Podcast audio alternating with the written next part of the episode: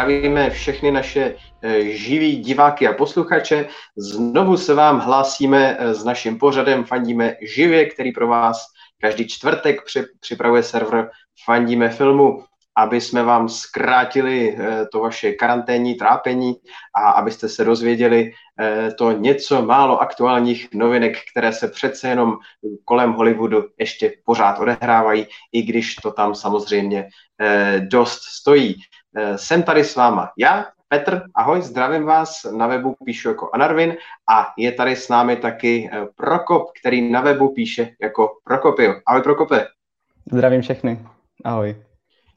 Eh, ze všeho nejdřív se tradičně zeptám na takovou tu klasickou otázku u tebe v rodině, v nejbližším okolí, všichni zdraví? Naštěstí jo, musím zaklepat, ale zatím to je v pohodě. Tak, to rád slyším, u mě zatím taky naštěstí všechno dobrý. Eh, o co, O co, o co dneska půjde, milí, milí diváci? Budeme se věnovat eh, té nový Duně od Dennyho Villenova, která tenhle ten týden představila ty čerstvé nové fotografie a informace o tomhle tom chystaném filmu, nebo vlastně dvojci filmu. A v, náva- v návaznosti právě na tu Dunu se podíváme taky na nejrůznější zajímavé science fiction filmy, eh, které už vznikly od roku 2000. Když jsme tak společně procházeli ten žebříček, tak já myslím, že ta nabídka je docela pestrá, co? Přijde mi toho dost. Myslím si, že jako hodně věcí asi lidi viděli, ale pořád je něco, co, co, co jde jako doporučit a co se určitě jako hodí shlednout tak snad vám doporučíme třeba něco, co, co vám zatím unikalo. To by bylo samozřejmě ideální, na to jsou tyhle ty žebříčky eh, nejlepší. Nezapomínejte, že nám můžete psát tady do chatu jakýkoliv postřehy, dotazy, vaše typy na oblíbený science fiction filmy. Eh, až dojdeme na konec toho našeho povídání, tak eh, všechny ty vaše komentáře projdeme a na jakýkoliv zajímavé otázky budeme rádi odpovídat. Eh, pokud před videem preferujete audioformu, tak eh, nás ve formě podcastu najdete na všech hlavních podcastových aplikacích, eh, primárně potom samozřejmě na iTunes, nebo tedy na Apple podcastech, na Spotify a na, na Google, na Google podcastech. Takže můžete nás využít i v této formě, pokud vás nebaví koukat tři čtvrtě hodiny na naše dva obličeje. A my už se do toho můžeme můžeme s Prokopem pomalu pustit. Ještě než skočíme k tomu hlavnímu tématu, tak obligátně jako týden co týden se zeptám, viděl jsi za posledních sedm dní něco zajímavého na eh, českém internetu, co bys ostatním divákům doporučil? Upřímně, celý týden jsem nějak tak strávil hlavně školou, teďka nám toho docela hodně nandali, ale přece jsem si nějaký čas na něco našel ale většinu z toho času jsem využil hlavně na jako kdyby znovu sledování nějakých starých seriálů, protože jsem neměl nějak moc náladu zkoušet něco nového, tak jsem v podstatě celý týden hmm. strávil sledováním hry o trůny, kterou jsem neviděl od minulého roku, co skončila ta neblahá osmá řada, ke které jsem se teďka právě dostal, tak úplně nevím, jestli mi chce s tím končit. Ale jako jo, mě, ale baví mě to, je to pořád super. Ale některé filmy jsem taky viděl. Nedávno jsem se třeba díval na uh, The Farewell, což je z minulého roku takové komediální drama, o kterém, o kterém, o kterém jste možná slyšeli hlavně v souvislosti se Zlatými globy s Oscary a tak. Je to jako kdyby americký snímek, který je ale celý v čínštině, režírovala ho Lulu Wang a je to vlastně v hlavní roli je Aquafina, která vlastně letí do Číny, protože jde navštívit jako kdyby svoji babičku, která jediná neví, celá rodina to ví, že ona vlastně umírá na rakovinu ale oni se s ní chtějí naposledy vidět, aniž by jí to řekli, protože to je tradice v Číně, takže oni jako kdyby uspořádají takovou falešnou svatbu, jenom aby se celá ta rodina mohla jako sejít a nějak se s ní rozloučit. Je to taková, je to taková hořkostalká komedie, ale jako kdyby, je to takové docela melancholické, ale je to, je to docela zábava a není to tak smutné a dramatické, jak to zní. A je to fakt skvělý film. Hmm. Já jsem to viděl taky před nějakou dobu už, taky se mi to docela líbilo. Uh, byl jsi z toho dojatý? Já obvykle z těchto těch filmů dojatý bývám, většinou se dojmu poměrně snadno. Uh, a Farewell mě z nějakého důvodu nedostal. Co ty? Ne? Já, já jo, jakože celý ten film jsem nějak extra dojatý nebyl upřímně. Byl takový jakože standard, ale pak na konci nebudu nic prozrazovat. Ale tam takové odhalení, které jako mě upřímně dojelo fakt hodně, po té hodině a půl mě hmm. to zahřálo srdíčka. A myslíš si, že z Aquafiny do budoucna bude ještě dramatická herečka, nebo že zůstane spíš u těch komediích? Tak ona se začíná profilovat, že Já si myslím, že tím, že ona vyhrála, jakože sice vyhrála Zlatý glob za komedii minulý rok, nebo letos, ale ten, ta její role je jako kdyby hlavně dramatická podle mě. A taky hmm. tam jde o to, že uh, vlastně ona, ona to teď působila hlavně v těch komediích, ale myslím si, že třeba teďka bude v shang že jo, bude v, vlastně jako v komiksovce Marvelovské, takže si myslím, že jako kdyby se o ní dozví zase víc lidí a podle mě jako u těch dramatických rolí zůstane. Aspoň v to doufám, protože v tom Farewell byl fakt skvělá. Uvidíme. Ještě nějaký tip tam máš v rukávu? Třeba ještě uh, Eighth Grade. Je to takový neza, nezávislý film, o kterém možná většina z vás asi neslyšela, ale je to z, roce dva, z roku 2018 uh, vlastně jako kdyby film o dospívání a je to, je to o holce, která je taková jako nepopulární ve škole, nemá vlastně žádné kamarády a čas tráví tím, že natáčí videa právě na internet. Je to, jako kdyby je to takové hrozně zároveň jako docela trapné a zároveň hrozně dostomilé a ten film je takový prostě je to takové hrozně pozitivní, hrozně pěkné a člověk se jako zaspomíná na to svoje mládí. Já ho jako zrovna prožívám, a takže jako se cítím do role těch starších, ale myslím si, že kdokoliv se na to podívá, tak se v tom jako vidí nějak. A je to takový menší snímek, jsem... většin, promiň, většině lidí to uniklo, ale teďka to na Netflixu, tak si myslím, že by se jako na to měli všichni podívat. Já jsem to právě viděl zpětně, mě už je dvakrát tolik, co je, co je té hrdince a taky v tu chvíli jsem se absolutně vžil zpátky do těch eh, středoškolských let, kdy člověk neustále eh, si v hlavě promítá, jak ho mm. asi zrovna vnímají spolužáci a jestli by neměli něco nějakým způsobem zlepšit, jestli by se neměli nějak zavděčit, eh, jestli když půjde tamhle na tu party, tak jestli najednou půjde víc cool jo. a tak dále a tak dále. Úplně jsem se s tím filmem dokonale cítil, takže doporučuji všem, všem věkovým generacím, myslím si, že to je Eh, parádní sonda do, eh, do života dnešní mládeže, ale že je to zároveň i nadčasový. Určitě, ale Takže... jako, to je taková klasika, ty, jako ty filmy o rozpívání jsou hodně věcí jakože stejné, ale tenhle film je fakt jako upřímný a hrozně vtipný navíc, takže to pomáhá určitě podle mě. Jo, jo, potvrzuji jednoznačně, za mě, za mě, za mě velká sranda. Tak a ještě tam máš nějaký tip, nebo se mám pustit já do toho, co je jsem tak nějak všechno, rád uslyším od tebe. Heleď, tak já jsem bohužel zase to pojal především eh, seriálově. Eh, teďka, jak nefungují ty kina, tak eh, a nemám takovou tu pracovní povinnost vidět ty nejnovější filmové novinky, tak těm, k těm starším věcem se většinou moc ne, nedostanu, snažím se vidět hlavně nový seriály. Takže kouknul jsem, začala nová řada Killing Eve, mě bavily ty předchozí řady, Eh, teď ta třetí, ten, ta premiéra té třetí řady vůbec nebyla špatná, ale zatím mi přijde, že se to tak pozvolna rozjíždí a skoro mám pocit, že uh, Killing Eve by se daleko víc hodilo na bingeování než, než na sledování mhm. týden, eh, týden co týden. Eh, ta epizoda hrozně rychle utekla říkal jsem si tak šup, já chci vědět, co bylo dál, takhle mě opravdu dali jenom eh, takový malý předkrm a uvidíme, jak se ten příběh těch, eh, té, té vražetkyně a té bývalé agentky CIA vlastně bude vyvíjet dál. Všem, kdo ještě Killing Eve nezačali sledovat, hrozně moc doporučuju, zvlášť teď, když je na to čas, máte ty dvě řady v zásobě, hodně zábavná věc. Potom začal nový seriál uh, Run, myslím, že v, Česku na HBO to snad běží jako Utíkej, Uteč, mm. nejsem si úplně jistý, zkrátka dobře uh, Run. Uh, ten snímek pojednává o páru, o dvou lidech, kteří evidentně někdy kdysi dávno spolu chodili, randili, měli spolu nějaký románek a teďka po letech eh, se shodnou na to, nebo se dohodnou na tom, že by spolu mohli utéct. I když oba dva evidentně mají nějaké svoje závazky, zaběhnuté životy, eh, skutečně opravdu utíkají od všeho, od všech a tak dále. Eh, zajímavý ten seriál v tom, že my neznáme žádné souvislosti. Nevíme vůbec, kdo ty dva hrdinové jsou, proč utíkají, jestli máme být pohoršení a znechucení z toho, že utekli všem těm svým závazkům, nebo jestli jim vlastně máme uh, fandit v tom, jejím, v, tom, v tom jejich útěku. A tyhle ty detaily toho jejich života jsou rozkrývané před našima očima, skoro jako kdybychom sledovali nějaký špionážní thriller, ale přitom je to opravdu uh, vztahové drama, takže z tohohle toho pohledu mě to hrozně baví, ten způsob, jakým je to natočený. Eh, potom taky se musím přiznat, že jsem začal sledovat brazilskou verzi reality show Circle.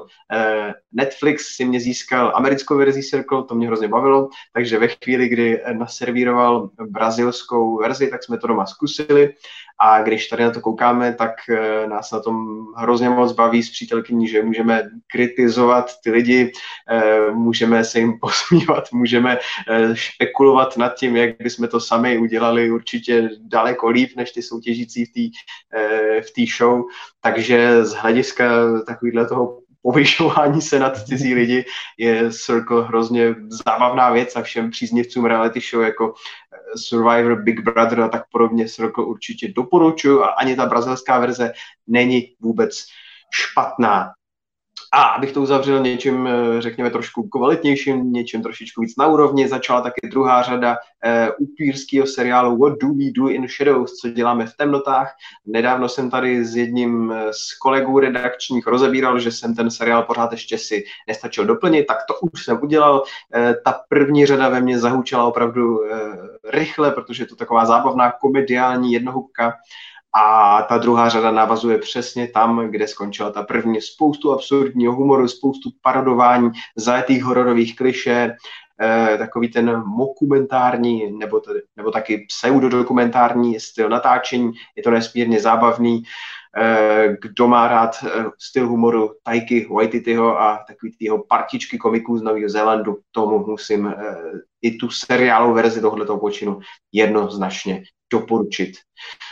No, tak eh, to byly naše seriálové typy a já myslím, že se můžeme vrhnout pomalu k té Duně. A abych mhm. pořád eh, ne- nemluvil jenom já, uh, máš ty... Uh, ne, ne, ne, v pohodě, ničeho se neboj. Uh, jakým způsobem si ty doteďka vnímal Dunu, než se, než se začal chystat ten nový film? Věděl jsi o Duně? Máš pocit, že to je kulturní fenomén? Úplně to mě, tě to mělo. Jak, jak, jak jsi to měl doteďka? Já upřímně jsem o Duně jako takové věděl. Věděl jsem o tom, že existuje, věděl jsem o tom, že to je knížka, věděl jsem o tom, že to je film z 80. let, ze kterého jsem viděl i kousek.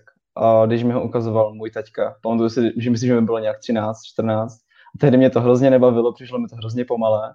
Takže od té doby hmm. jsem se k tomu bohužel nevrátil. Ale tím, že jsem o tom slyšel jenom samou chválu a hlavně teďka, když tu novou Dunu bude režírovat právě, režíroval právě Denis Villeneuve, tak se na to fakt neskutečně moc těším a i když s tím samotným jako kdyby materiálem původním nemám moc zkušenosti, ani o tom moc nevím, ani vztah k tomu nemám, tak se na ten film neskutečně těším a fakt si myslím, že to bude jako jedna z největších pecek celého roku teďka. Hmm, takže původní román si nečet a ani si neskoušel třeba tu, tu pozdější minisérii, co potom, co potom někdy kolem roku 2000 přišlo, jak tam James McAvoy hrál hlavní roli, taky, taky si Fakt vůbec nic, ne? jo, upřímně. Ale jako to si... pokusím se to dohnat do prosince, než vyjde ten film. Hele, tam ta minisérie s tím McAvoyem to není zas tak dobrá. Ten, ten Jsem, starší film... Právě ani, no. No, jako částečně se to točilo v Česku, tom, v tom je to asi zajímavý pro našince, že tam tu a tam může vidět ve vedlejší roli nějakého českého herce, ale jinak to zas tak, taková sláva není. Přece jenom v té době se do těch televizních seriálů ještě nedávalo tolik peněz a to, no. to, to science fiction ty, ty peníze potřebuje.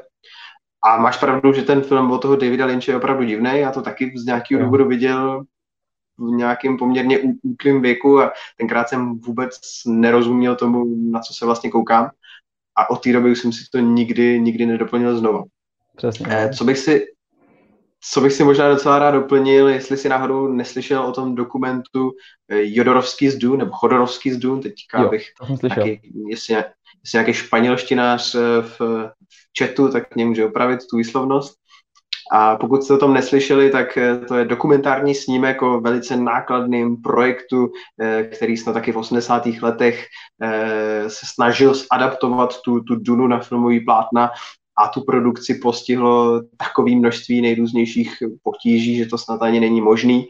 A do dneska z toho zůstal vlastně jenom ten dokument, který je zajímavý, ale ten, ten snímek nikdy nakonec eh, dokončený, dokončený nebyl. Teď je tady, eh, teď je tady eh, tedy tady ta nová Duna. Chtěl by si, chtěl by si posluchačům představit, nebo se do toho mám pustit? Já se to pokusím, ale úplně nevím, jestli jako tomu Jestli to dokážu úplně nejlíp. Každopádně teda... Schválně, no možná jo, hele, jako někdo, kdo to nečet, tak zkus, zkus mě povědět, eh, o čem je nás z pohledu zvnější. Takový ten, já vím, tak, jenom takový ten totální základ. Je to vlastně, pokud vím, tak v centru celé té, celé té knihy, celého toho románu stojí tak, jako surovina, která se jmenuje v, v angličtině spice, netuším, jak to je v češtině, nejspíš koření, ale vůbec nevím, která má koření, vlastně, nevím upřímně. Koření možná, koření možná občas taky melanž, myslím, že to překládali, ale to je nepodstatný. No.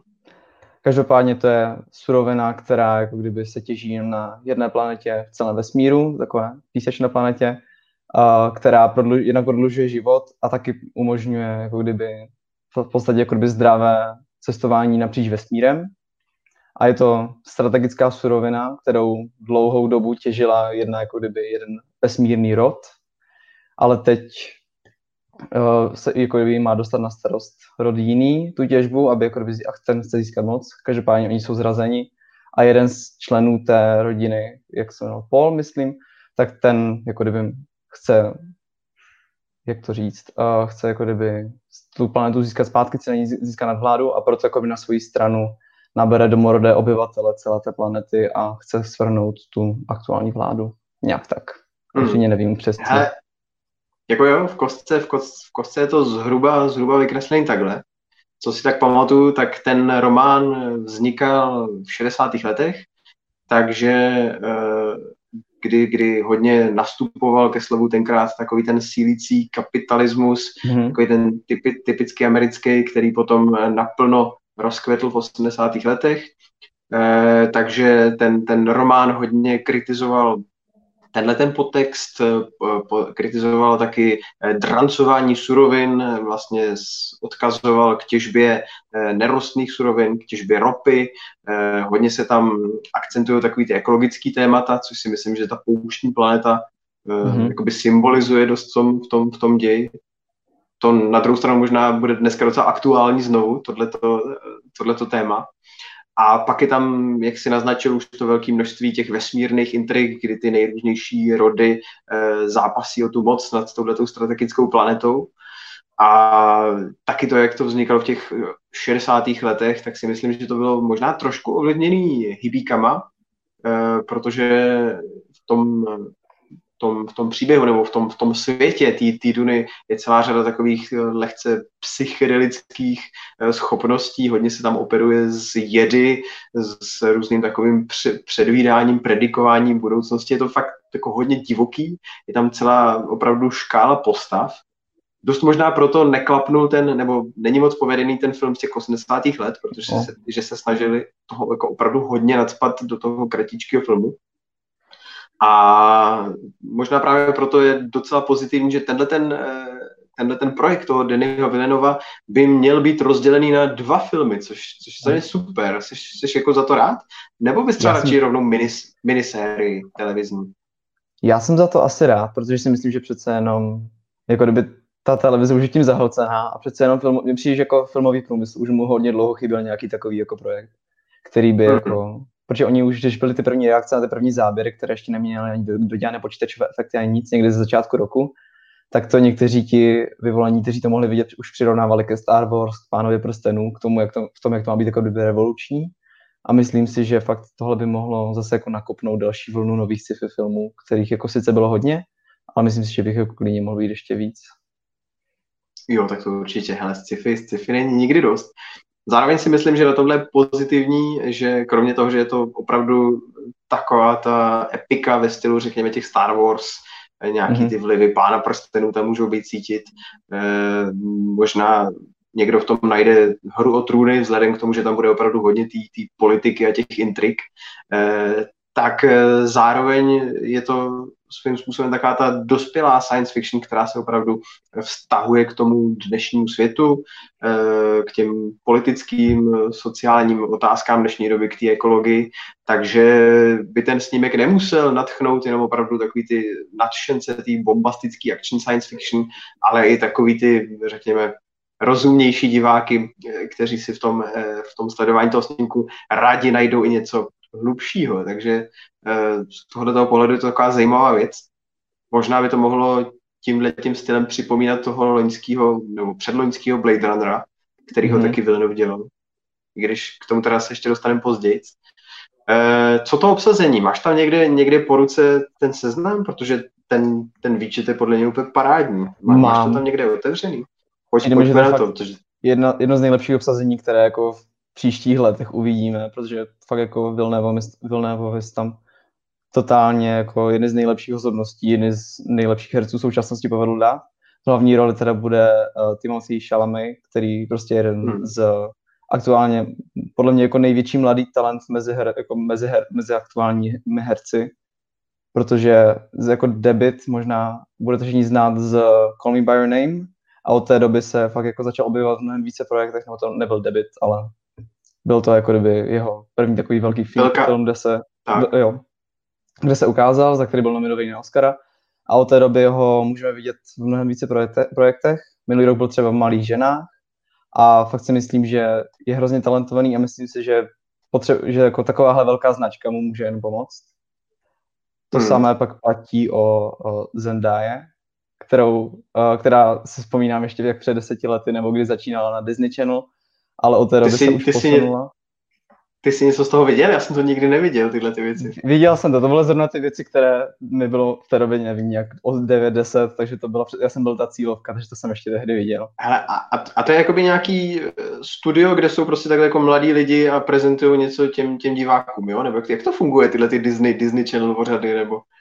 Prostě já nevím, jako byly to takové docela, když se na to člověk podíval zpátky, to byly fakt takové jako hrozně jednoduché pořady svým, jako svým způsobem, tou podstatou a bylo to takové docela jako hloupé, ale byly tam jako většinou hrozně zajímavé jako náměty, které ty děti pak jako nadchly a oni hmm. se jako v tom viděli prostě a bylo to takové zajímavé, no. Ale jestli je to jako, víš, jestli jsou to jakoby příběhy, jestli jsou to jakoby seriály tenkrát, ten Disney dělal, anebo jestli je to jakoby nějaká talk show s dětma, nebo jak se to mám vlastně představit, tyhle ty Ne, ne, to byl normální, to byl normální seriály úplně. Vždycky jo, jako, je. jo, jo, akorát to nebylo jako nějaký prostě příběh, byl takové ty, kdy klasické, kdy jako trval půl hoďky, protože jsem tam dělal něco jiného, nic neměl žádnou návaznost, ale byly to klasické seriály normální. Hmm. Jasný. No, ale Zendaya, hele, takže začínala tam, pak kde, kde to bylo, ale Spider-Man, že jo, kde jsme jo. ještě viděli Euforii nedávno, tam Euforia, Euforia, jasně. Mm-hmm. To je sakra, to tam ukázala, že i dramatický herectví zvládne no. taky. Přesně. Tam by ta budoucnost mohla být ještě zajímavá. Pokud teda nebude upřednostňovat tu svoji hudební, hudební kariéru, no, ale uvidíme. No. Ko, tam, ko tam máš dál na tom seznamu? Dál, tam je teda třeba Jason Momoa, který, kterou asi hlavně znáte ze hry o drůny, ještě zpátky hmm. v roku 2011, kde hrál v první řadě Kala Droga anebo teďka Aquamena hlavně, Jasný. pak Josh Brolin, ten se třeba objeví, ho znáte jako Thanose, nebo jako Cabla v Deadpoolovi dvojce, Rebecca Ferguson, která se minulý rok, ne dva roky zpátky ukázala například v Mission Impossible 6, anebo uh, Javier Bardem, který už je takový hodně zavedený španělský herec, kterého znáte třeba z, ze Skyfall. No a to jsme řekli už asi kolik, asi šest velkých jmén. A, a, není, a, pořád... a není to ani, ani prostě to... třetina, je toho mnohem víc. Ani třetina. Pak hele, jenom rychle tady, že Oscar Isaac ze Star Wars, všichni znají. Mm-hmm. Uh, Stellan Skarsgård, uh, známý švédský herec, viděli jste ho ve spoustu těch kriminálek švédských, jako různý záporáky a tak podobně. Uh, nebo v Thorovi hrál, jak se jmenuje mm-hmm. ten mhm. doktor? Uh, oh, Selvig. Selvig, doktora Selviga mm-hmm. v Thorovi hraje. Bautista, Bautista je tady jako jedna vedlejší role, Drax z toho, že jo, ze Strážců galaxie a ještě někdo známý.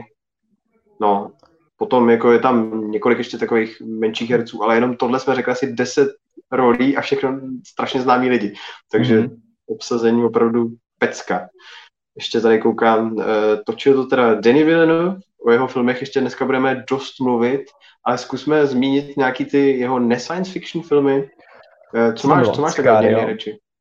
Jo, Sicario byl povedená A ještě si pamatuju na Enemy s Jakem Gyllenhaalem mm-hmm. a na Prisoners s Hugh si nejsem, si nejsem jistý, jestli jsem Enemyho pochopil, tyjo, když, jsem to, když jsem to tenkrát před lety viděl. Já jsem ho jako upřímně ještě neviděl. Hrozně dlouho se na to chystám, ale slyšel jsem jako, že to je fakt jako originální podívaná, no, ze které jako si moc lidí neví, co myslet. Hmm. Jestli máš arachnofobii, tak na to nekoukej. Tak jo, to, tak to asi fakt, možná ne. je to fakt taková hodně nepříjemná věc a je tam taková jedna fakt nepěkná situace s pavoučíma motivama. Není to vůbec jako dobrý.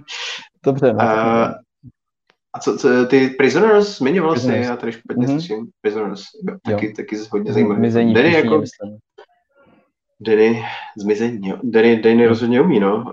Potom a akorát eh, jsem rád, že se taky podíval na, podílel na scénáři, protože mezi scénáristy je ten John Spates, který se připletl snad k každému většímu projektu z poslední doby, jako byly Prometheus nebo Doctor Strange, eh, nebo takový ty Passengers, Mm-hmm. Ale mám, mám pocit, že většinou jsou to filmy, které vždycky, no. i když třeba jsou zábavný, tak po scenaristické stránce to nebývá většinou úplně žádná velká slava, no, tak snad to tam uh, Villeneuve s tím Erikem Rotem nějakým Já myslím, způsobem vychytali, no, uvidíme.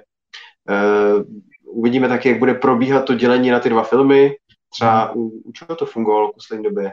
U to, ale tam nevím, no. Tam, mají, tam měli tu výhodu, že tam ta dětská, ta rozpělácká děvová linka, no. Tady si myslím, že tak to vezmu chronologicky. Teoreticky se jako dva snímky dají brát Infinity War a Endgame, já to pořád beru jako prostě jeden snímek rozdělený na dvě části upřímně, když Marvel říkal, že to jako pravda nebyla. Že to jsou dva jiné hmm, filmy, jasný. pořád přijde jako hrozně spojené, ale není to jako oficiálně. Jedna a druhá Obit. část. Jo, Obit se dělá na části. Hm. Ale uvidíme, no. Každopádně, nevím, eh, jak se ti líbily ten, ten vizuál, ty fotky, co, co na to říkáš? Ty se mi jako, musím, musím říct, že se mi líbily moc. Jako hmm. minimálně, z té, minimálně ta kamera tam jako kdyby moc vidět ještě nejde. A když se člověk podívá jenom na ty jako kdyby efekty, které tam taky jako moc nejsou vidět, ale když už jsou vidět, tak jsou jako povedené.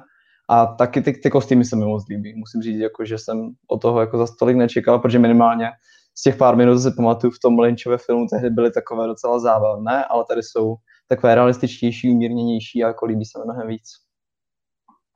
Já jsem na to zvědavý. Ale ty kostýmy vypadají propracovaně, ta pouštní krajina, to je vždycky jako pecka, když se vrazí. Eh, to, to Jordánsko do filmu, to vždycky vypadá mm. hezky. Takže jako ten, ten vizuál taky super. No. Takže my se na to oba dva těšíme. Dejte nám do komentářů vědět, jestli se těšíte taky, koukám, že už tam odpovídáte, to je super. Na konci se ke všem těm vašim připomínkám, dotazům budeme vracet, takže eh, pište cokoliv vás napadne, eh, ještě se k tomu nakonec vrátíme. Eh, ta Duna nicméně je taky zajímavou součástí takového trendu, eh, kdy poměrně často v poslední době vznikají opravdu science fiction filmy, řekněme, pro dospělý podniku, eh, dospělý publikum.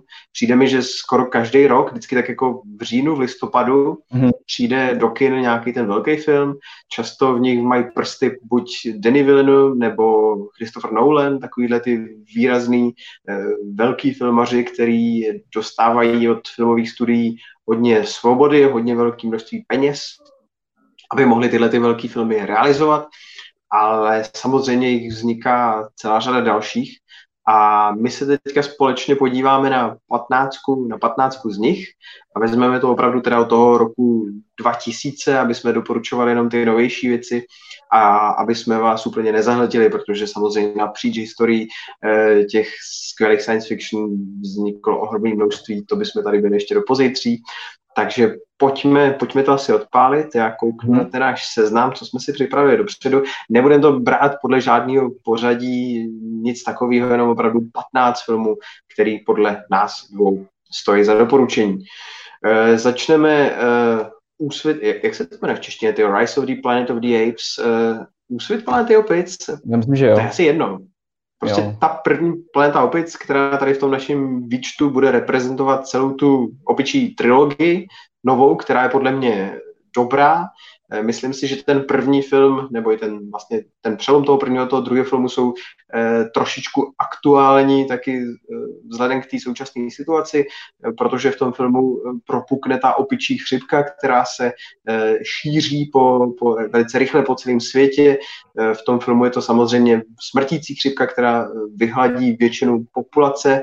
Eh, naštěstí ťuk ťuk zaklepat na dřevo, my jsme na tom podstatně líp v reálném světě, ale vždycky tyhle ty science fiction filmy v tomhle ohledu dokážou nahnat mráz dozad. A je tam taky samozřejmě klasicky zajímavá taková ta typicky lidská hra eh, na boha, kdy se snažíme eh, ty, nebo kdy se tvůrci snaží na těch opicích testovat ty léky a zároveň eh, samozřejmě zkoumat ten, ten jejich intelekt, prohlubovat ten jejich intelekt, z toho potom vznikne ten, ten řekněme, poddruh těch eh, chytřejších opic, vedených eh, Caesarem, kterého tam perfektně stvárnil, eh, Andy Serkis, specialista na všechny tyhle ty digitální role. Ten první film je hodně takový až sladký, kdy ten, ten mladý opičák má hodně blízký vztah s tím svým člověkem, který ho tenkrát stvárnil David Franco. A postupně samozřejmě, pokud jste to viděli, tak víte, že celá ta e, situace vyeskaluje a v těch eh, dalších filmech už e, vlastně navštěvujeme západní pobřeží Spojených států v době, kdy apokalypsa proběhla, lidí zbylo jenom pár, opic zbylo jenom pár a dochází k, mezi nimi k velkým konfliktům. Ty filmy opravdu jsou takový hodně hloubavý, Eh, snaží se dostat někam, řekněme, k té lidské podstatě, kdy opravdu eh, vždycky máme tu tendenci sklouznout eh, k nějakému konfliktu, škorpit se mezi sebou. Podle mě to vynikající trilogie. Máš rád tuhle opičí trilogii taky? Ještě jsem s ní neměl úplně moc jako ah. zkušenost, se bojím. Je to jeden z takových no. těch restů, které mi jako hrozně chybí. Doporučuji. Za sebe určitě do, takže hele, doporučuji. Co tam máme dál? Pojdi. Jo. Uh, dál tady máme, když jsme mluvili o Christopheru Nolanovi, tak asi jeho podle mě nejúspěšnější sci-fi snímek. Jako tady se můžeme hmm. hádat, ale každopádně počátek, nebo v originále Inception, co si pamatuju, že tehdy v roce, z roku 2010 mám pocit, vytvořil úplně největší boom a myslím si, že to je film, který právě stojí za tou novodobou vlnou sci-fi filmů, protože si získal obrovskou popularitu mezi fanoušky. A každopádně se jako kdyby mísí žánry, je to něco mezi sci-fi a jako kdyby tím uh, heist žánrem, který jako kdyby se takovým podžánrem v podstatě uh, vypráví příběh postavy, kterou stvárňuje Leonardo, Leonardo DiCaprio, která se živí tím, uh, který se živí tím ještě se svými společníky, že oni pronikají do snů lidí a z nich se snaží vytáhnout nějaké myšlenky, nějaké tajnosti.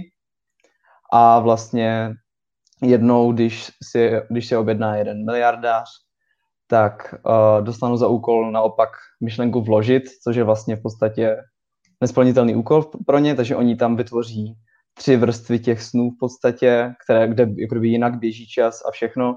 Je to takové, je to fakt jako, je to vše, všechny, všechny jsou různě propojené a je to hrozně zajímavé, je to až moc chytré, možná trošku mi přijde, že se v tom člověk jako, že se v tom může jako člověk zmást, zmást docela, když to vidí nebo prvé, ale když to vidí na podruhé nebo třetí, tak si hned všímá jako detailů, všímá si všeho možného a je to skvělá podívaná. A zároveň to je hrozně zábavné, je tam skvělá akce a myslím si, že to je fakt jeden z nejlepších sci-fi za poslední dobu určitě. Na tom filmu je zajímavý, že e, takhle když, když by ten snímek někdo neviděl a poslouchal tě, tak by si možná říkal, o čem to sakra mluví, to vůbec nedává smysl. Ale eh, pravda je taková, že ten film je opravdu přesně takový. Eh, člověk, eh, jakmile to sleduje poprvé a ještě netuší příliš, co, co na něj čeká, tak sledovat tu mnohovrstevnatou uh, logiku těch snů je opravdu těžký na, na, na pozornost. A, ale přesně jak jsi říkal, tak při těch opakovaných slídnutích je hrozně zábavný sledovat potom hmm. ty, ty, ty různé narážky a eh, hledat, si, hledat si v tomto svoje. A zároveň přesně jak říkáš, pokud člověk není takový ten typ, který ho by bavilo eh, se takhle babrat v těch detailech a vysvětlování, chápání, odhalování teorií, tak si pořád může užít tu nesmírně svižnou akční zábavu, která je navíc skvěle obsazená ten DiCaprio je tam v hlavní roli, že jo. Mm-hmm. Vlastně Toma Hardyho si myslím, že ten, ten snímek představil jo. širší divácký veřejnosti. Killian eh, Murphy, Ken Watanabe, no prostě nabitá věc, jako super Ellen Page, Marion Cotillard, skvělá, skvělá, skvělá věc. Ty. Inception, musíte vidět, pokud jste to neviděli, ale vy jste to viděli, že Další film je taky, eh, další film je taky především zábavný, i když je to opravdu science fiction klidně spíš pro ty starší, dospělejší. Myslím si, že je to docela krvavý film, jestli, jestli si to pamatuju dobře. Edge of Tomorrow na hraně, na hraně zítřka. v originále se to dokonce jmenovalo All You Need Is Kill, všechno, co potřebuješ, je zabíjet. No. A ten, ten film pojednává o, nebo ten film využívá eh, konceptu časové smyčky, tentokrát ho teda zasazuje do prostředí action science fiction a Tom Cruise eh, tady hraje eh, vlastně armádního důstojníka, který slouží v armádě v době, kdy na zemi útočí mimozemšťani. Ten Tom Cruise tam hraje takového Lazara, který chce dělat jenom v nějakém propagandistickém oddělení. Nikdy v životě by v žádném případě nechtěl do boje na frontu, ale sledem událostí se na tu frontu dostane a protože je v tom boji neschopný, tak prakticky okamžitě umírá. Jenže kvůli tomu, že se určitým způsobem střetnul s krví jednoho z těch eh, speciálních mimozemšťanů, tak se dostává do časové smyčky a celý ten den prožívá znovu a znovu a znovu a znovu.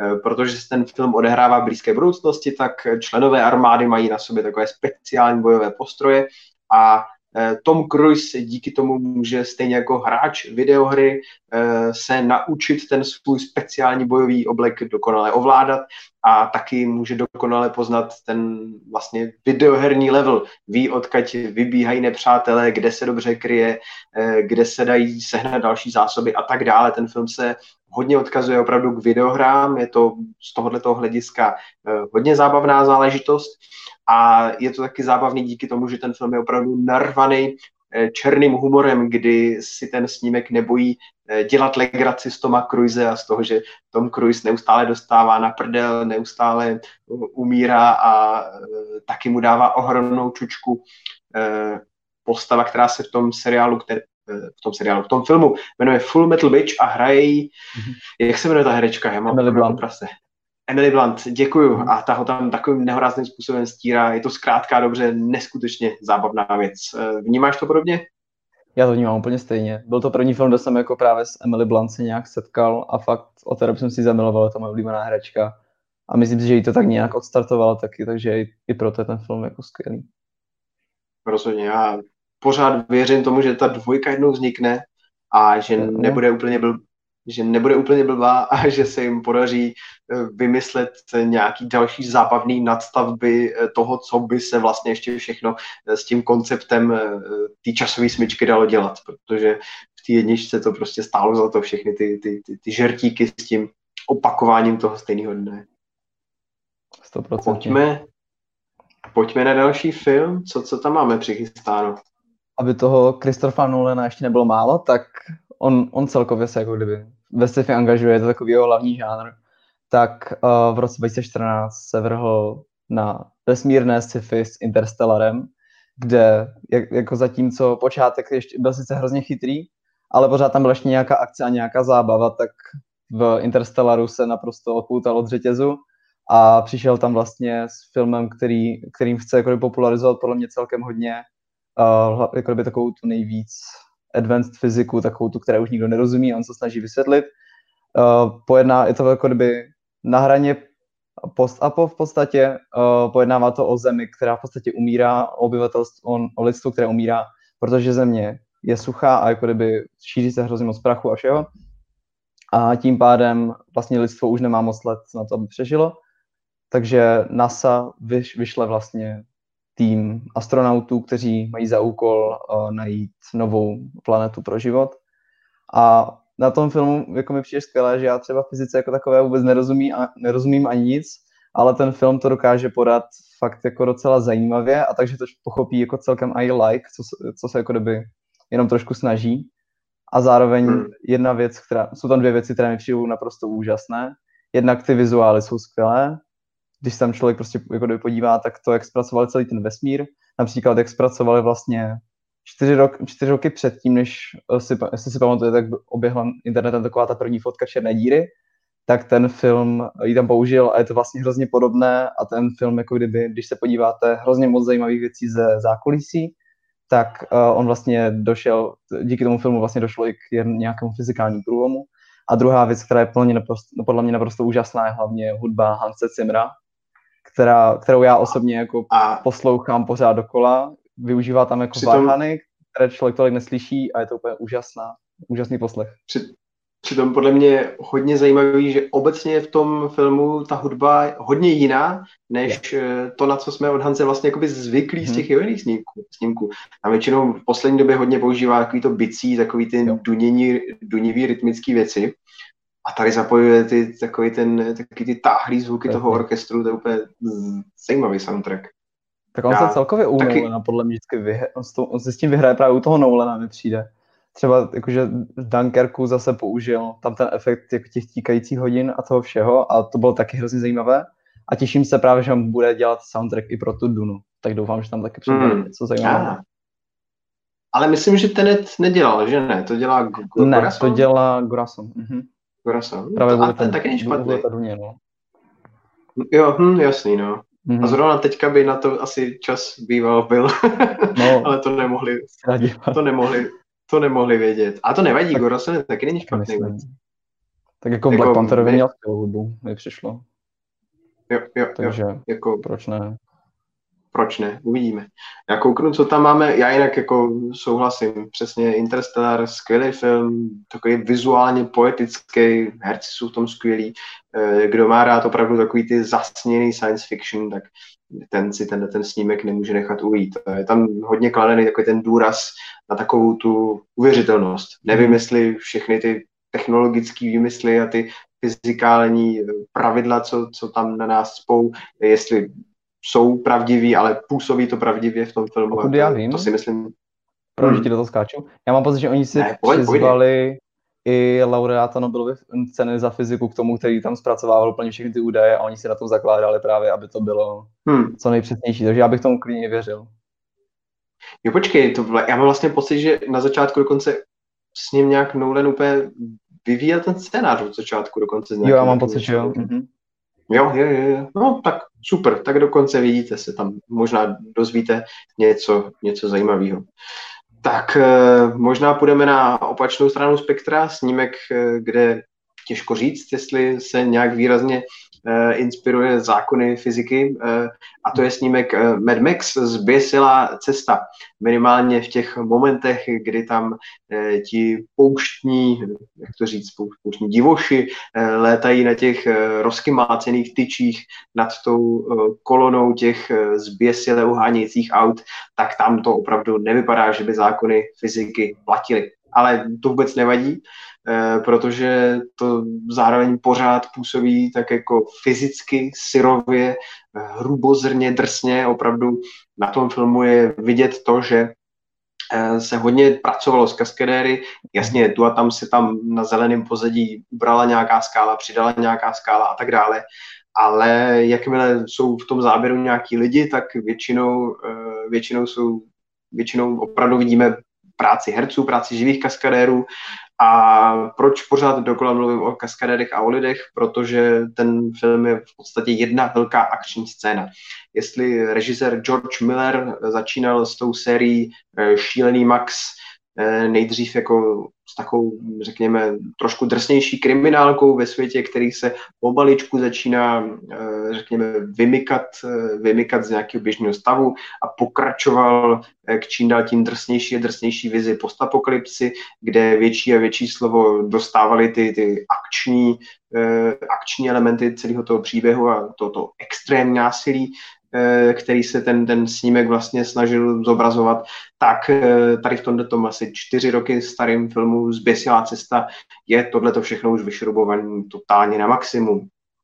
Na začátku toho filmu eh, Mad Max a Furiosa nasedají do obrovského povozu, do obrovského nákladňáku a uhaní někam do háje směrem před poušť Eh, přes poušť a Immortan Joe a jeho parta pohůnku jedou za nimi. A to je plus minus vlastně eh, celý, celý ten film.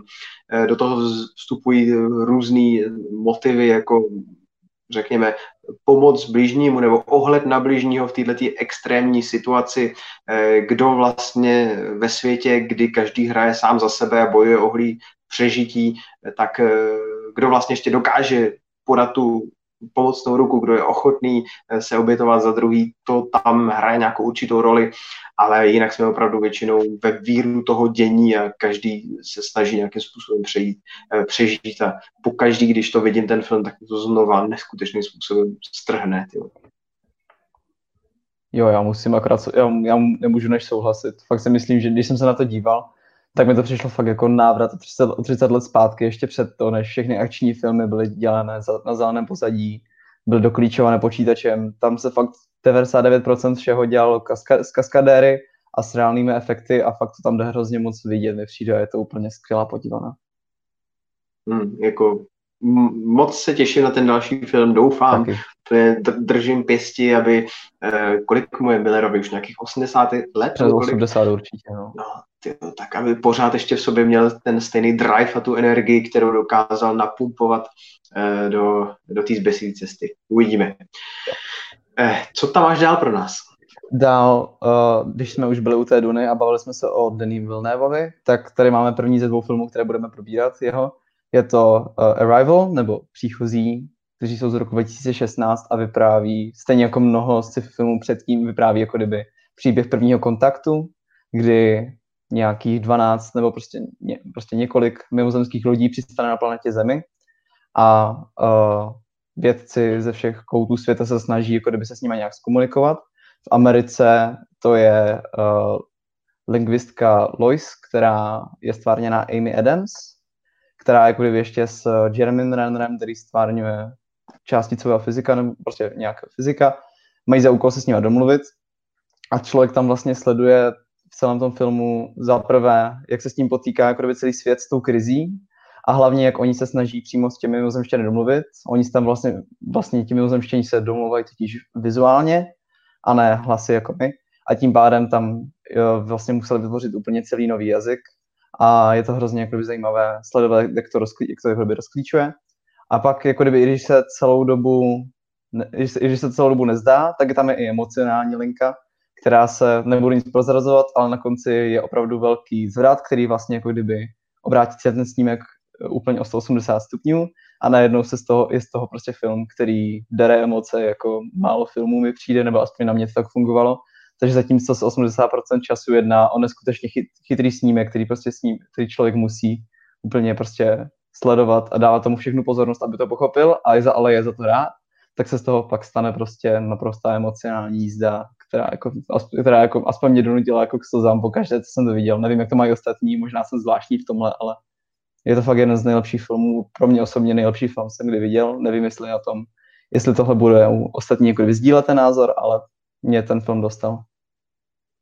Eh, já jsem u filmu většinou hrozně ubrečený, dostane mě kde jaká ptákovina. U Arrivalu teď si úplně nejsem jistý, jestli nakonec mě dostal taky, nebo jestli jsem byl cynický, ale souhlasím s tím, že mě strašně bavila ta, ta vědecká, ta racionální část celého toho filmu. Sledovat ten proces těch, těch lingvistů, jakým způsobem se snaží dorozumět s těmi mimozemšťany, to bylo opravdu něco mimořádného a mm-hmm. strašně jsem si to užil. Eh, máš ode mě zprávu v chatu a jdeme na, eh, jdeme na, další, jdeme na další snímek. Tak, eh, koukám, že dál jsme si tady vybrali Martina. To je taková poměrně skoro až oddechová věc od Ridleyho Scotta. Oddechová říkám proto, protože ten snímek, přestože je to hudná science fiction, tak je to hodně komediální, hodně se to soustředí na zábavu a je to vlastně Robinson ve vesmíru. Matt Damon uh, je opuštěný na Marsu uh, bez spojení se zemí a musí se snažit přežít navázat kontakt se zemí a dostat domů. Eh, celý ten film je opravdu o tom, že sledujeme šikovného, chytrého člověka, jak se snaží eh, vymyslet zábavný řešení pro jednotlivý problematické situace a pokud kohokoliv z vás tohleto láká, tak si myslím, že si ten snímek musíte neskutečně užívat. Já jsem si ho neskutečně užíval a jak se na ten, ten film koukal ty? Já jsem ho, neviděl to zrovna jeden z těch, který jsem neviděl, bohužel. Neviděl jsem jsem o něm jenom to nejlepší. Doporučuji, doporučuji, doporučuji velkým, velkým způsobem. A pojďme na další film. Jo, uh, další film je uh, od jména, které určitě znáte, Alfonso Cuarón, mexický režisér, kterého tady budeme zmiňovat ještě jednou. a je to uh, Children of Men, neboli Potomci lidí, které, který je taky postapokalyptický film, který ale to, který celou tu situaci vypráví jako kdyby tak reálněji a dívá se na trochu jinak, kdy se ocitáme vlastně ve světě v blízké budoucnosti, která jako kdyby souvisí jako někdy už se současností, někdy blízko současnosti. A odehrává se to v situaci, kdy už se 20 let vlastně téměř nenarodilo jediné dítě a tím pádem celý vlastně svět propádá obrovskému chaosu a najednou se soustředíme na hlavního hrdinu, který objeví, že jedna, který objeví jednu ženu, která po 20 letech to dítě porodí a on se jí snaží jako kdyby nějak chránit a setkává se s tím odporným svět, světem kolem něj. Eh, slyšel jsi o tom filmu něco předtím, než jsi ho pouštěl, nebo jsi k němu šel naslepo? Slyšel. Celkově jsem, takže jsem nějak sledoval věděl... Quaronovu kariéru, takže jsem nějak věděl, co v tom je, ale i tak mě ten film jako dostal. A věděl jsi, že máš eh, dávat pozor dopředu na ty dlouhý záběry, na, na, na ty scény točený na jeden zátah? Věděl jsem, Takže... právě dával jsem si na to pozor hlavně od toho, co jsem viděl Roma, kde fakt jako hmm. Quaron nejenom, on je jako kdyby známý tím, že je jako kdyby v režii, on je hlavně režisér, ale že používá ty hrozně dlouhé záběry a v, Rom, v Romě eh, se usedla i za kameru a jde to tam vidět ještě víc a slyšel jsem, že tady to je taky hodně, jak jsem se na to díval. A jako je tam toho fakt hodně, ale myslím si, že to jako působí dobře určitě. Já mám pocit, že jestli se nepletu, že to točil Chivo, ten, ten kameraman, eh, co potom dělal třeba Revenanta mm. nebo Birdmana, kde jsou ty jo. záběry jo. samozřejmě potom ještě, ještě delší.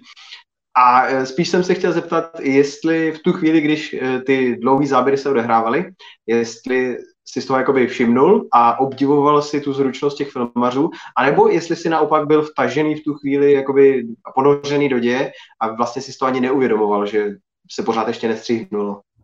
Ne, mys, jako, myslím, že jsem to dokázal nějak tak kombinovat najednou, ale určitě jsem si jako hmm. všiml prostě toho řemesla tam, jako to bylo fakt, to byla úžasná věc vidět, jak to zvládli choreografovat, ještě když tam jsou fakt davy lidí a mezi nimi se zvládnou pohybovat, tak to mi přijde jako, všiml jsem si toho a jako je to věc, která se jako hmm. určitě by se měla ocenit do toho.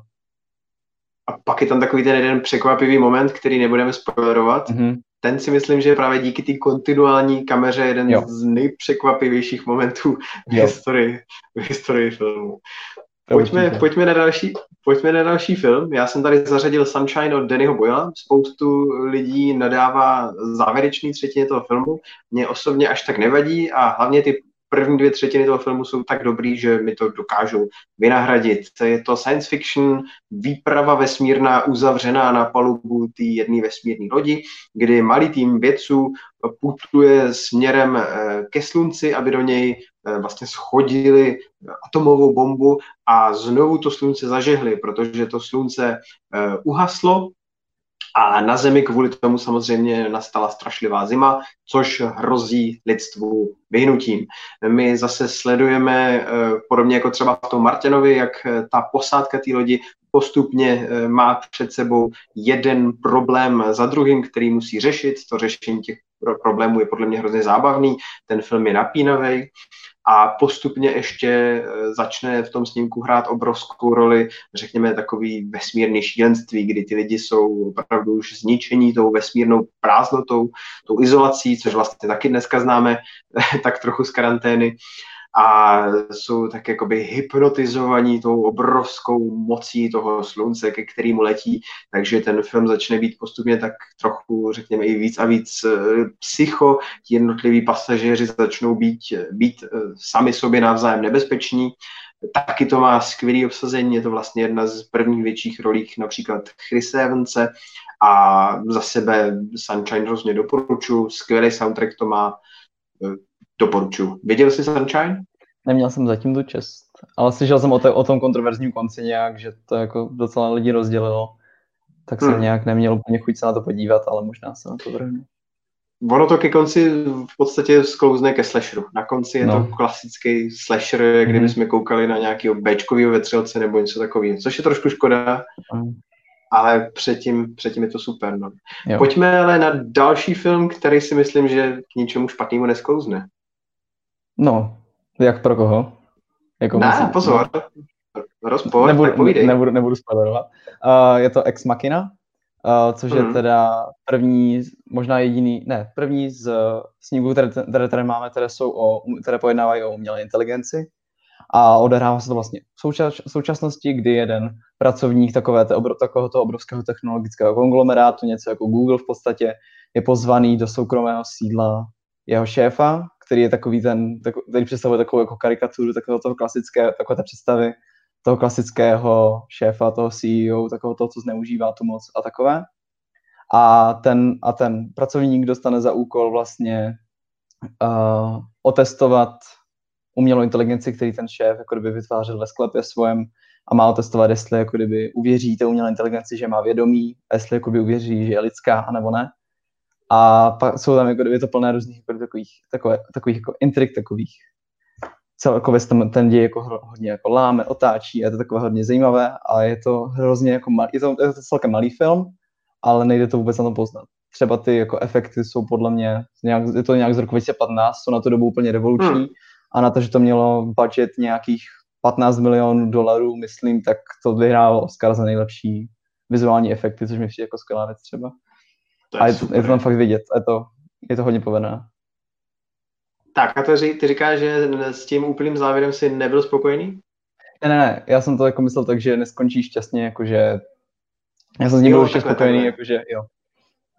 Tak to jsme možná prozradili až, až, až příliš, tak eh, zapomeňte, co jste slyšeli, pokud jste ten snímek ještě neviděli, přistupujte k tomu s čistou hlavou, je tam opravdu zábav, zábavný pozorovat eh, takový to zkoumání, řekněme, co, co vlastně dělá člověka hmm. člověkem, nebo co nás odlišuje od stroje, proč by měl být stroj nějak míň živý než, než člověk, jestli v tom hraje roli ten intelekt, emoce, nebo co vlastně. Přesně. Tak, co, co tam máme dál? Co tam máme dál? Eh, Blade Runner 2049, to už jsme zmiňovali, je to pokračování toho původního Blade Runnera po letech. Eh, točil to Danny Villeneuve, eh, odehrává se to v opravdu nádherným futuristickém světě, který natáčel. Roger Deakins, dostal za to Oscara za kameru, je to opravdu krásně eh, nasvícený, všechny ty lokace působí eh, jako živý, v hlavní roli je tady Ryan Gosling, opět jako android, který vyšetřuje vlastně případy, nebo kriminální případy spojené s jinými androidy. A hodně se ten, hodně se ten film zaobírá opět otázkami lidství, eh, nějaké, řekněme, duše, morálky, odpovědnosti. Eh, hodně si tady pohráváme eh, s pamětí to, jak nás vlastně naše paměť formuje, jak formuje naši, naši osobnost, jak formuje to, kým vlastně jsme v dnešní době. A ten film je takový hodně poetický, zasněný, má ten skvělý soundtrack, který se zmiňoval mm-hmm. a Eh, jak slyšíte, hodně špatně se mi to takhle popisuje, protože ten jo. film je opravdu hodně roz, rozmáchlej, bohatý, je tam celá řada vedlejších postaviček, nejrůznějších eh, motivů, kdy třeba eh, kromě toho, že ten hrdina řeší ten, ten, ten svůj vlastní případ, setkává se ze spoustou robotů, ale zároveň ještě v podstatě jakoby randí s virtuální umělou inteligencí mm-hmm. a takovýchhle věcí je tam opravdu nastřádaných strašně moc. A je to i podle mě je to ohromná pecka. Jo, já musím souhlasit, já jakože, když jsem to viděl, tak upřímně ten děj pro mě nehrál takový prim, i když jako tam některé, některé ty, ty odkazy a všechno takového, ta message tam byla celá jasná a pak jako moc se mi líbila, ale ten člo, když to člověk vidí poprvé, tak je fakt jako ohromený tím vizuálem, který, já si myslím, jo. podle mě osobně to fakt jako jeden z nejlepších vizuálů. Možná klidně hmm. všech dob, nevím, fakt jako Dickens se tam s Villeneuve, byla to jejich už, nevím, možná pátá, čtvrtá spolupráce. Oni se tam pak vyhráli se vším, všechno to doplňuje nádherná výprava a nádherné kulisy. Práce s barvama tam je taková, jako jsem, jakou jsem už dlouho neviděl a fakt si myslím, že, ten, že to je jeden z nejlepších vizuálů, jako možná hmm. všech dob. A já osobně jsem to viděl jenom jednou, tehdy mě to tak ohromilo, že jsem tomu ději nevěnoval až takovou pozornost, ale už dlouho se plánuju, že se na to znovu podívám. Určitě, určitě. Takže doporučujeme jak milovníkům toho starého filmu a tak si myslím, že možná to jde sledovat, pokud člověk mm-hmm. ten starý film uh, vlastně ani neviděl, což je jo. taky plus. Tak, co tam máš pro nás dál? Uh, dál tady je uh, Her, což ne, je nevím, jestli je film, o, který, o kterém moc vás slyšelo, ale každopádně určitě stojí za pozornost. protože podle mě je nejzajímavější tím, že zatímco jsou vlastně, je valná většina si filmů podle mě celkem depresivní a na tu budoucnost se nedívá moc pozitivně, tak Her na to jde úplně jinak a místo toho, aby, aby vyprávělo, nevím, příběh nějaké globální hrozby, jak to je hodně časté, tak vypráví hrozně intimní příběh uh, postavy, která je hraná uh, Joaquinem Phoenixem, uh, který v podstatě se, zam, ty, ten příběh je celkem jednoduchý, on je vlastně jako velice osamělý a zamiluje se do uh, umělé inteligence, kterou má v telefonu, která je jako tak propracovaná a působí tak moc jako člověk, že v podstatě tam nejde rozeznat rozdíl. A uh, nebudu prozrazovat úplně, kam se to vyvine, ale každopádně je to fakt, zní to hrozně zvláštně, vždycky, když, člověk, když lidem řeknu, že, jsem ten, že ten film miluju a o čem to je, tak si myslí, že, že jsem celkem divnej, ale ten film má fakt jako srdíčko, fakt je to hrozně emocionální a funguje to podle mě stejně dobře jako, jako každá jiná vztahovka. Jenom, tento, jenom tentokrát je prostě zasazené do blízké budoucnosti a je tam člověk a robot. No. Já člověče nevím, jestli se s tebou shodnu na tom, že ten film je optimistický. Mně právě no. přišel skoro až depresivní takovým tím uh, strašně realistickým a uvěřitelným hmm. vykreslením ty blízké budoucnosti, kdy jsou ty lidi hrozně osamělí, odkázaný ještě víc na ty moderní technologie a vlastně na vztahy se strojem. Nevím, co to o mě, nevím, co to o mě říkáš, myslím, že to je pozitivní. Možná, no, uh, není to úplně pozitivní, pravda, ale takové, takové, takové melancholické ne, ne, celé. Ne, pojď, Jo, jako jo, rozhodně, rozhodně velice příjemný film, uh, skvělý soundtrack, na kterým spolupracovala, mm-hmm. jak se to jmenuje, s, s, jo, teďka ne Sandra, ne Sandra O, ale Karen O, Karen O z kapely JJS, Joachim je v tom skvělý, Scarlett Johansson výborně hraje pouze mm-hmm. hlasem, jo. taky doporučujeme asi oba tenhle ten, mm-hmm. tenhle ten melancholický film. No, eh, kdo má naopak radši něco takového bombastičtějšího, svěžnějšího, eh, určitě nepohrdne eh, záležitostí Minority Report od Stevena Spielberga. Spielberg je samozřejmě precizní mistr svého řemesla, takže nabízí velkou filmovou popcornovou zábavu, který ale zároveň uh, najdeme pod kapotou zase celou, uh, celou řadu uh, zajímavých myšlenek. Hodně se tady řeší především témata, řekněme, determinismu, osudu, jestli můžeme změnit koleje našeho života. Odehrává se to v budoucnosti, kde určitý nějaký jak, jak, jim říct, média nebo takový eh, speciální bytosti dokážou předvídat budoucnost. A na předvídání, nebo díky tomuhle tomu předvídání budoucnosti eh, vzniká speciální policejní jednotka, která může zabraňovat zločinům ještě předtím, než se odehrají. Což na jednu stranu zní vlastně pozitivně, na druhou stranu to lidem bere svobodnou vůli a ještě víc jim to zasahuje do, do soukromí. Takže i z tohoto hlediska je ten snímek nesmírně současný, kdy opravdu všichni jsme pořád připojení na internet, poskytujeme obrovský, obrovské množství dat, sleduje nás spousta kamer, teoreticky jsme vlastně v čím dál větším bezpečí, ty technologie nám dávají čím dál tím víc pohodlí, ale zároveň takhle jakoby nepřímo odezdáváme Eh, spoustu, spoustu naší osobní eh, svobody. Takže zase myslím si, že ten film je chytřejší, než může na první pohled vypadat i a všichni ti milovníci těch eh, inteligentních science fiction si v tom filmu najdou materiál k přemýšlení. Ale zároveň je to obrovská zábava se skvělým Tomem Cruisem v hlavní roli. Máš rád Minority Report? Jako, jako, mám ho rád, ale zároveň to není něco, co by mě úplně jako kdyby od, hmm. od židle, musím říct. Viděl jsem to už párkrát a jakože všechny ty věci, co se to snaží říct, tam vidím, ale zároveň na mě osobně moc nemají nějaký dopad. Přijde mi, že se to docela jako ztrácí v té akci a jakože vím, že asi jako spousta lidí se mnou nebude souhlasit, ale mě to celkem zklamalo a myslím si, že jakože super umí líp trošku. No. Tak a teď je tady uh... Teď je tady film, říká, že Minority Report je úplně neodprásknul, odprásknul tě tenhle ten film? Ten mě odpráskl každopádně. A přijde mi, že gravitace teda, mi přijde, že jako nejméně sci-fi ze všech sci-fi, co tady máme, protože, bys, protože v podstatě se odehrává v současnosti, není tam absolutně nic, co by bylo nějak extra futuristického, ale zároveň se nejedná o nic, co by se stalo, takže řekněme, že to je sci-fi. Znovu za reží stojí Alfonso Cuarón a pamatuju si, že tehdy, když to bylo v roce 2013, tak jsem ten film bohužel neviděl, protože mi bylo to pro 11. Takže jsem to úplně nevnímal. Každopádně už tehdy jsem vnímal, jak o tom všichni mluvili, jako o prostě průlomu vizuálním a když jsem se na to díval před, řekněme, půl rokem, tak bylo mi to trošku líto, že jsem se na to díval na notebooku, musím říct, protože vím, že tam prostě umím si představit, že na velkém plátně to musí být úžasný zážitek. Pamatuju si, si jak všichni mluvili o tom, jak ve, je ten film, co se musí vidět ve 3D, že to je snad jediný film, který prostě jako s tím lepší a tak.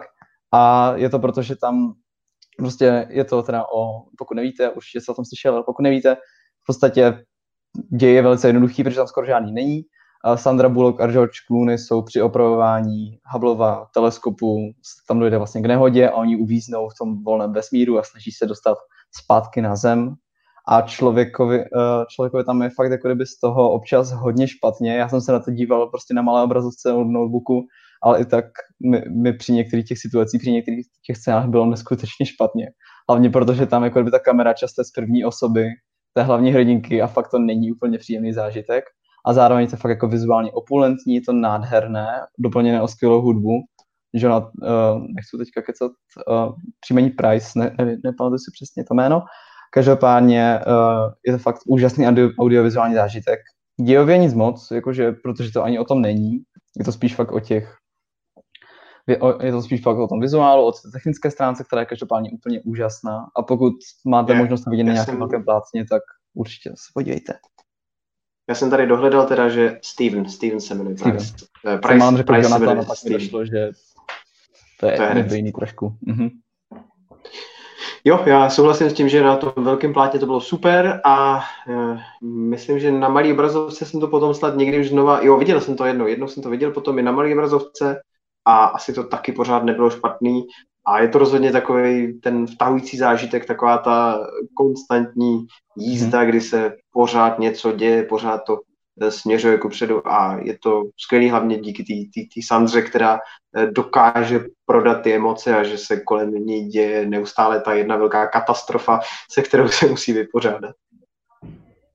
Eh, a pojďme teda na závěrečný snímek našeho výčtu možná ještě zmíním tady celou řadu takových čestných, zmín, eh, čestných zmínek. Mohli jsme to vybrat opravdu spoustu. Mm-hmm. Filmy jako Jarobot, District 9, eh, loňský Upgrade, Source Code neboli zdrojový kód, iOrigins, Moon, Měsíc, uh, Adjustment Bureau nebo Annihilation, což je zase uh, další věc od autora Ex Machiny. To jsou všechno super science fiction filmy, které taky stojí za to, jestli pořád ještě toho nemáte dost, cokoliv z toho minimálně já za sebe doporučuju.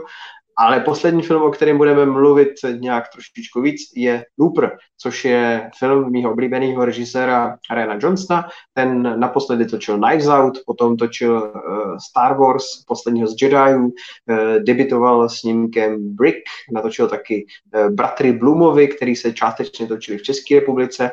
A Looper je jeho science fiction snímek, který se hodně zaobírá cestováním v čase, Taky se tam řeší časové uh, smyčky, uh, čas, no, tak, časové smyčky a uh, v tom snímku vlastně, ty brdě, jak se jmenuje ten mladý herec, asi teďka uh, Joseph, Joseph Gordon-Levitt?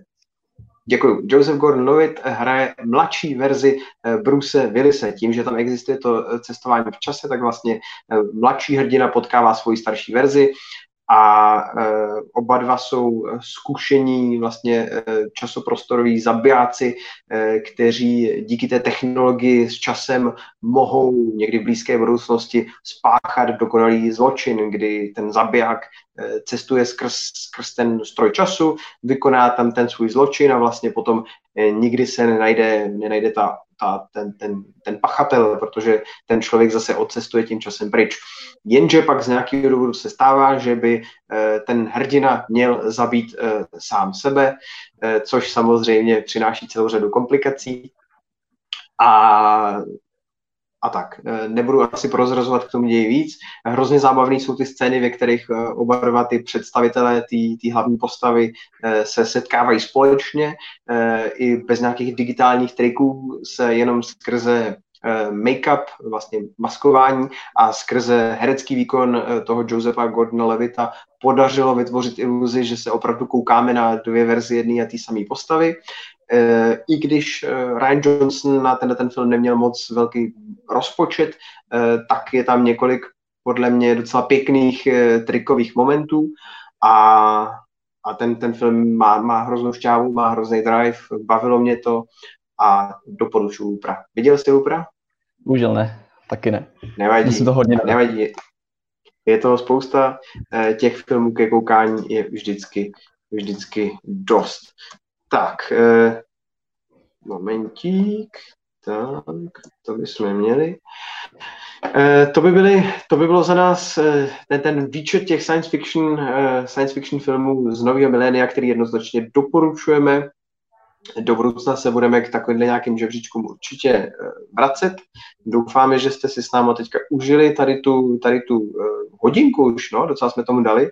A na závěr se ještě teda koukneme do chatu, jestli jste nám tam nechali nějaký zajímavý, nějaký zajímavý poznámky.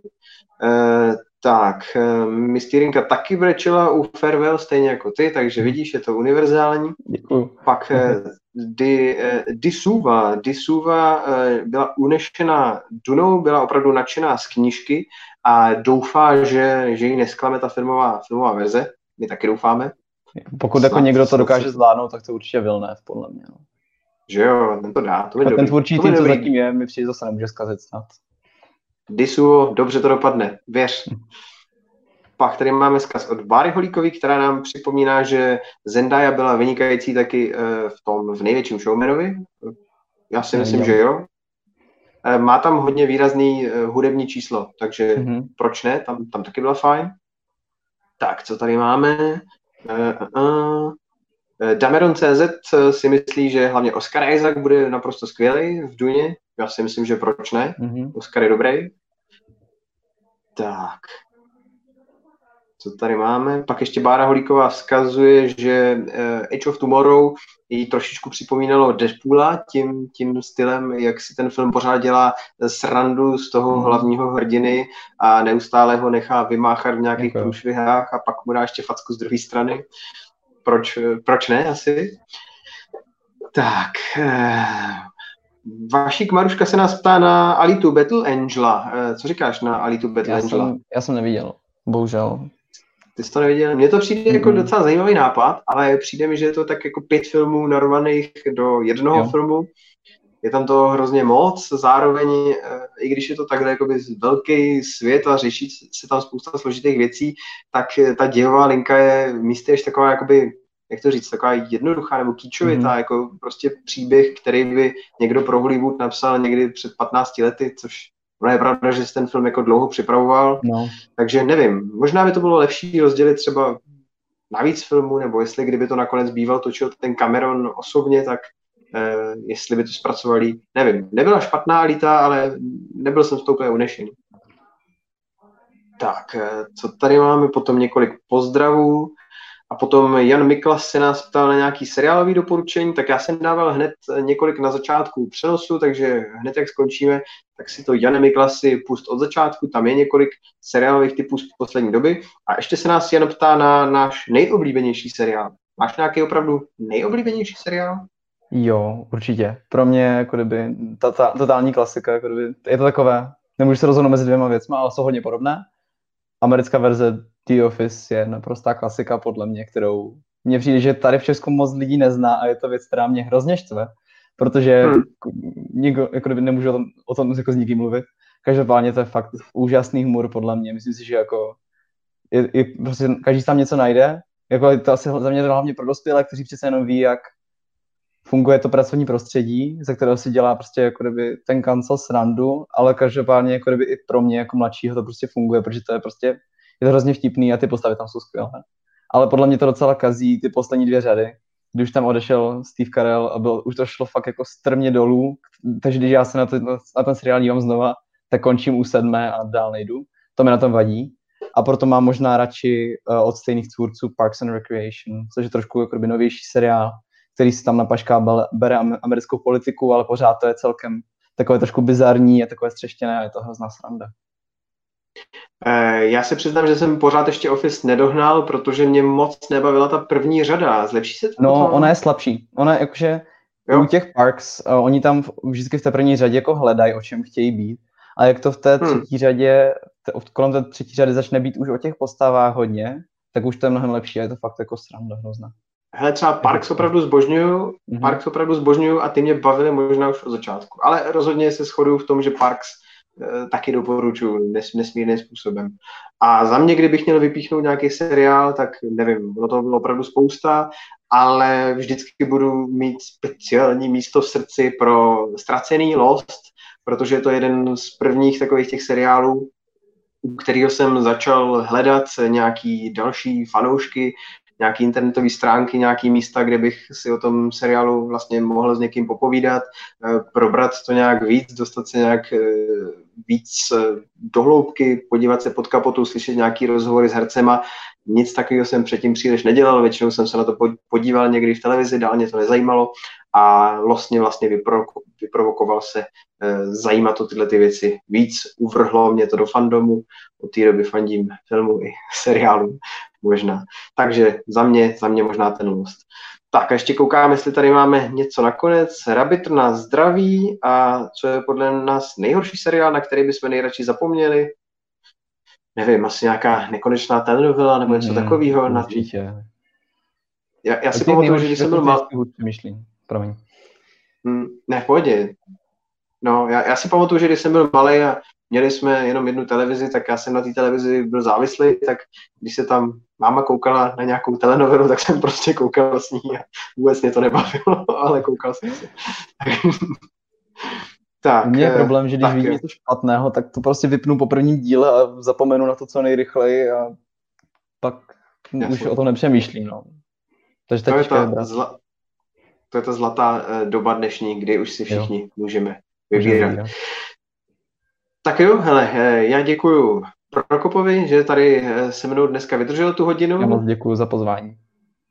Super, já jsem, já jsem Anarvin, taky se s váma loučím. Děkujeme Petrovi eh, do studia, který nám dělal režii a loučíme se s váma se všema. Pokud vás bavíme, ale nechcete se na nás koukat, máme, nebo jsme taky ve všech podcastových aplikacích, takže si nás můžete naladit tam. Mějte se krásně a čau. Ahoj.